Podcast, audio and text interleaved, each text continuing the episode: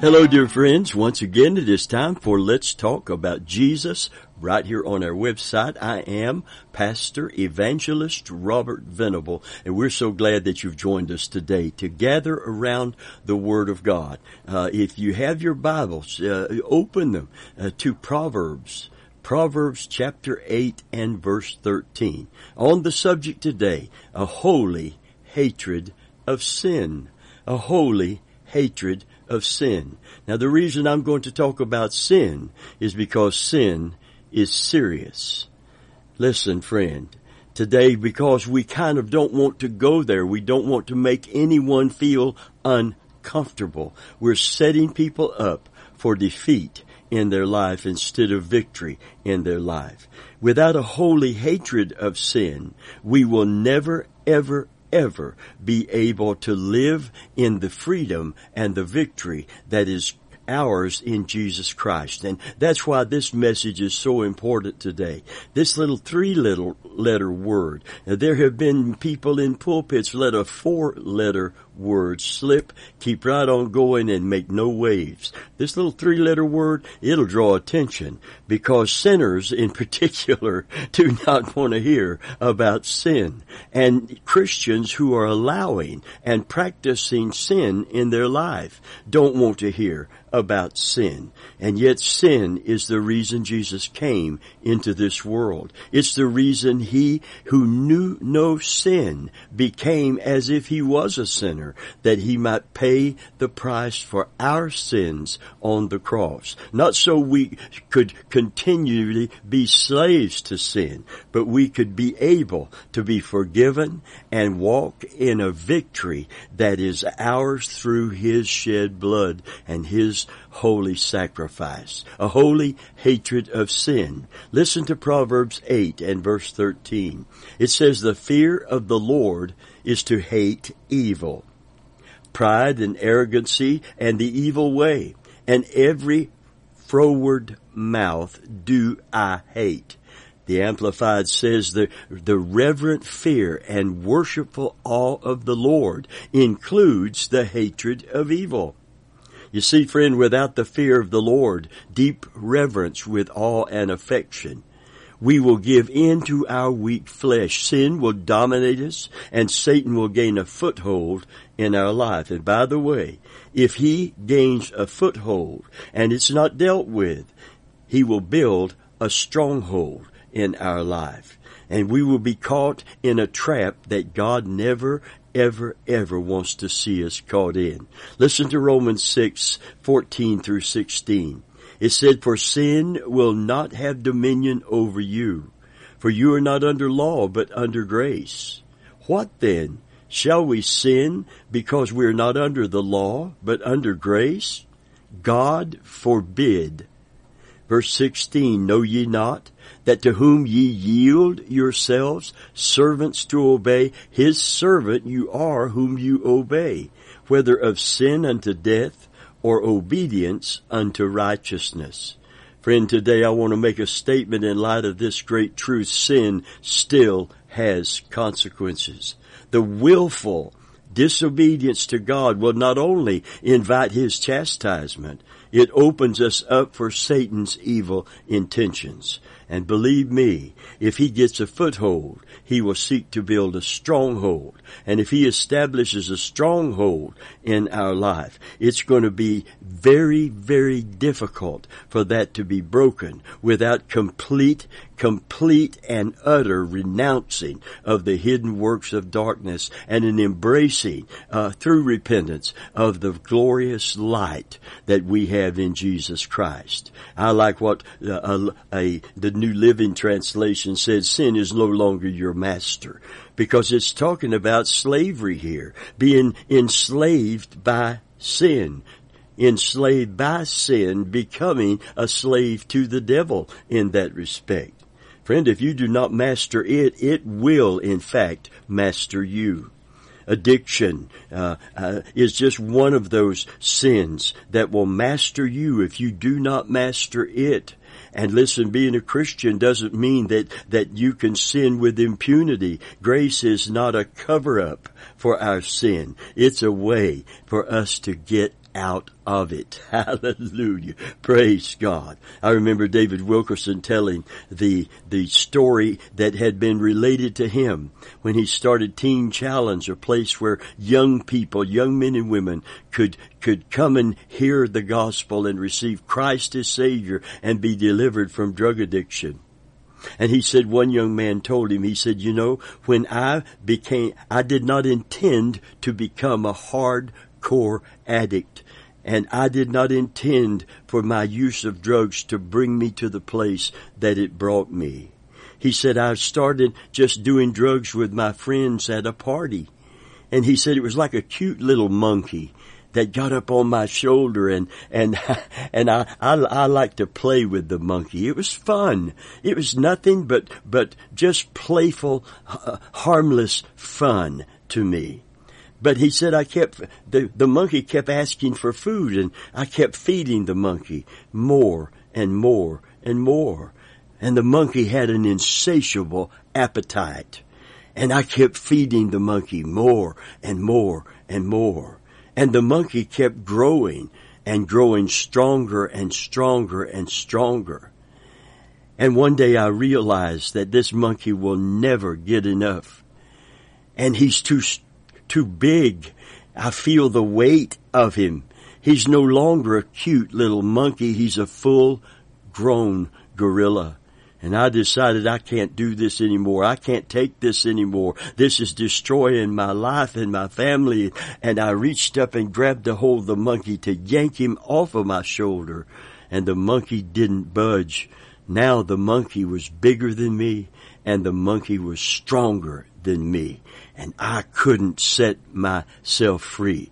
Now that's the bad news about addiction. Here's the good news.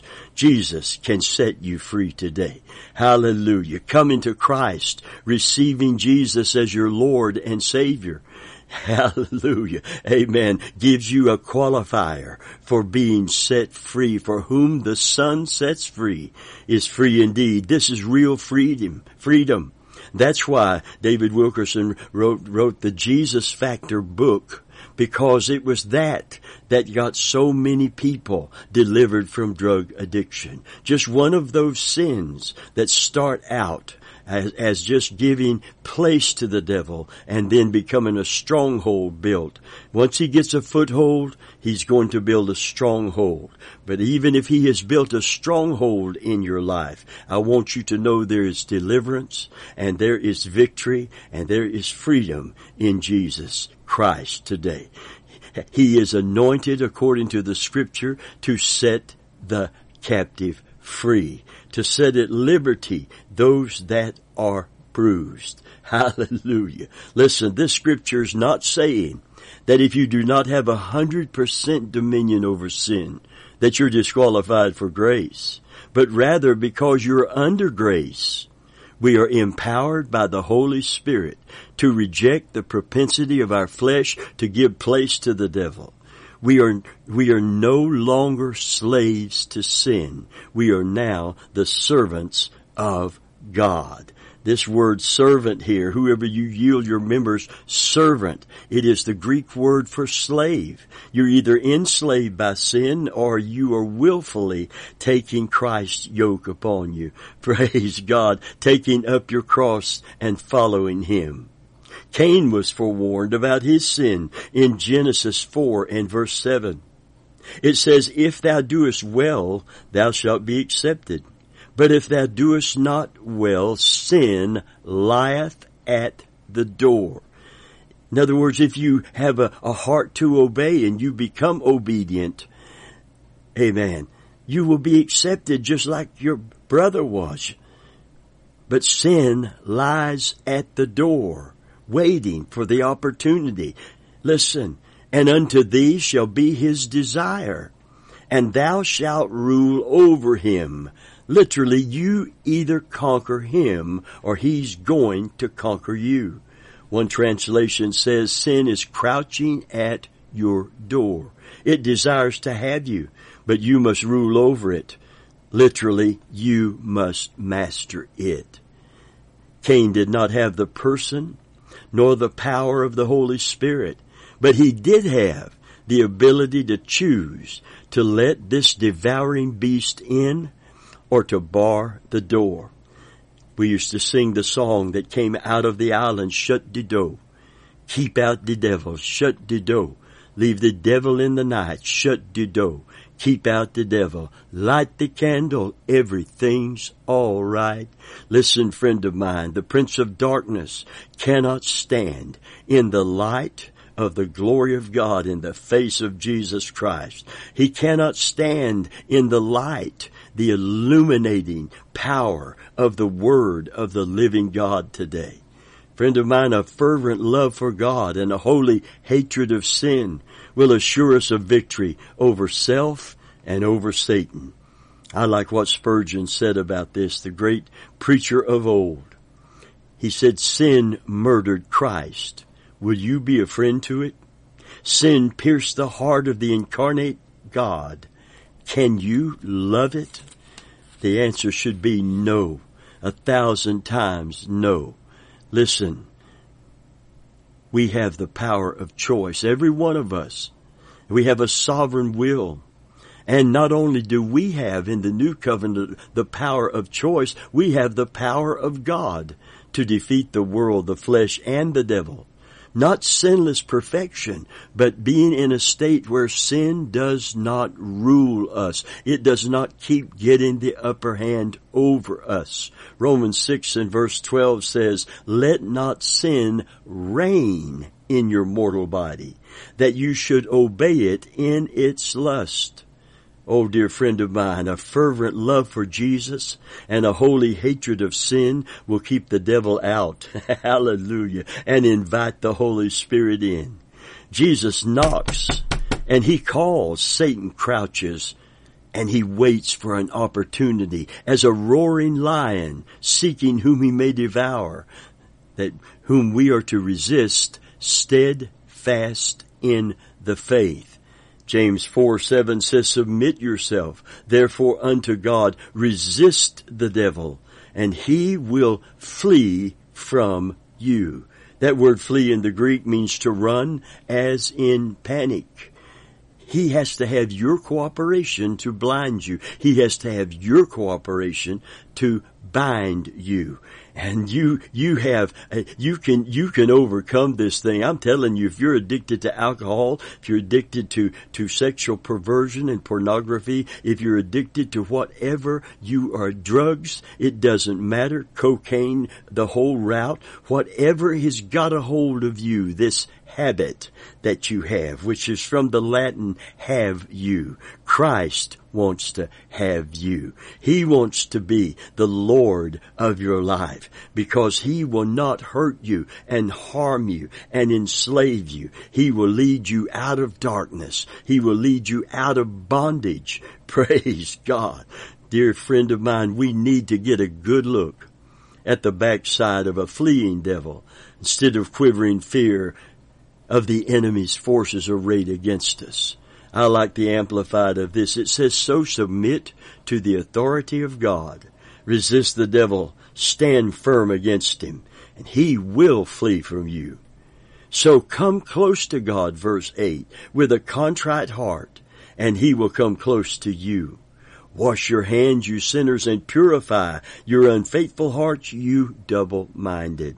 It's time we get centered in our faith and centered on Jesus Christ. You can't serve two masters. The, the scripture is clear. Jesus says it's impossible to serve two masters. For you will love one and hate the other, hate one or love the other. Let's make up our mind today that we're going to serve one God and one master. We're, we're going to yield our members to Jesus Christ today. Deny ourselves, take up our cross and follow Him and Him alone. Listen to Ephesians 4 and verse 27. Give no place to the devil, no foothold, you see. If you give him a foothold, he will build a stronghold. And if he builds a stronghold, then we are in serious jeopardy and serious trouble. I like Hebrews chapter 10 verse 26 through 31 in closing today.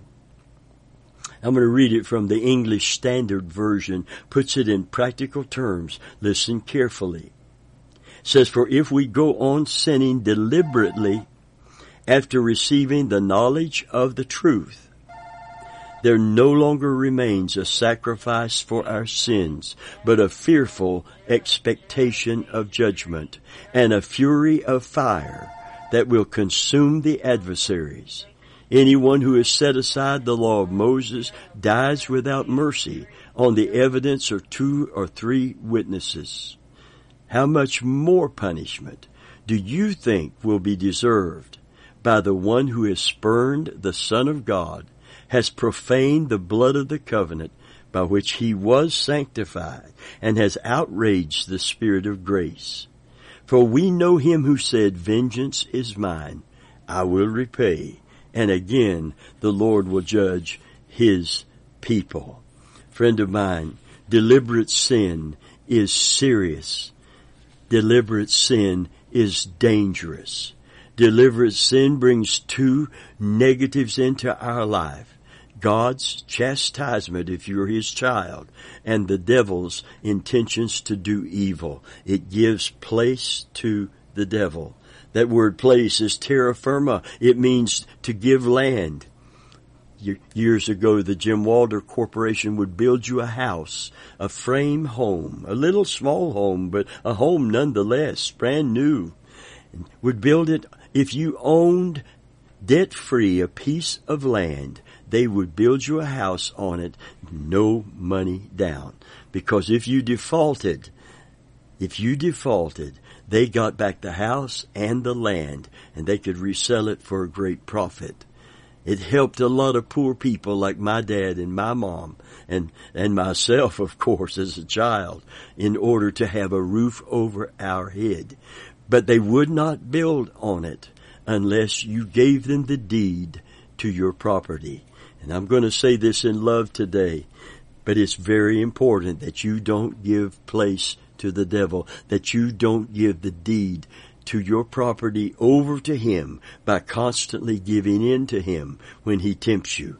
There's victory in Jesus, but you have to make up your mind that you're going to stand fast in the Lord.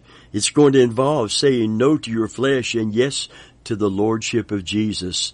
And that's how it ought to be. And that's how it can be. And that's how it will be if you make that all important decision that I'm not going to live as a slave to sin.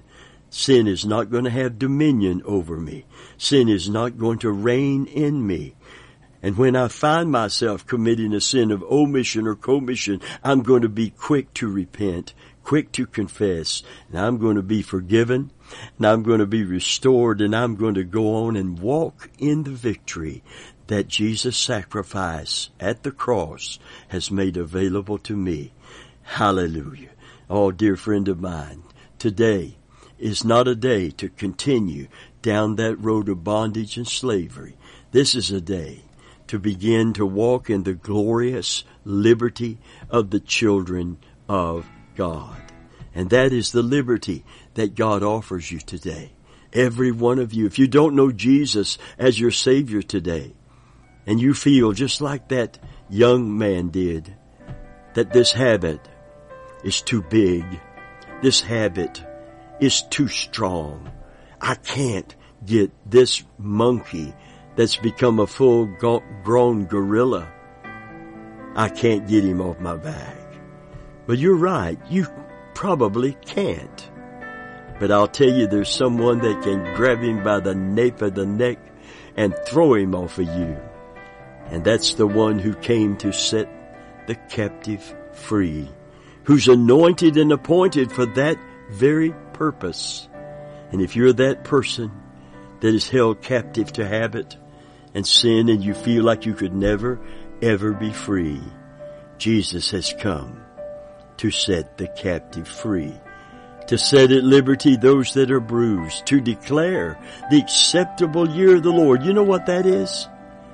That's when slaves were released, bond slaves working out a debt were released from their servitude and able to go free. Friend of mine, you can be released from your slavery to sin and you can become a servant of the Lord Jesus Christ today. Ah, come to Jesus.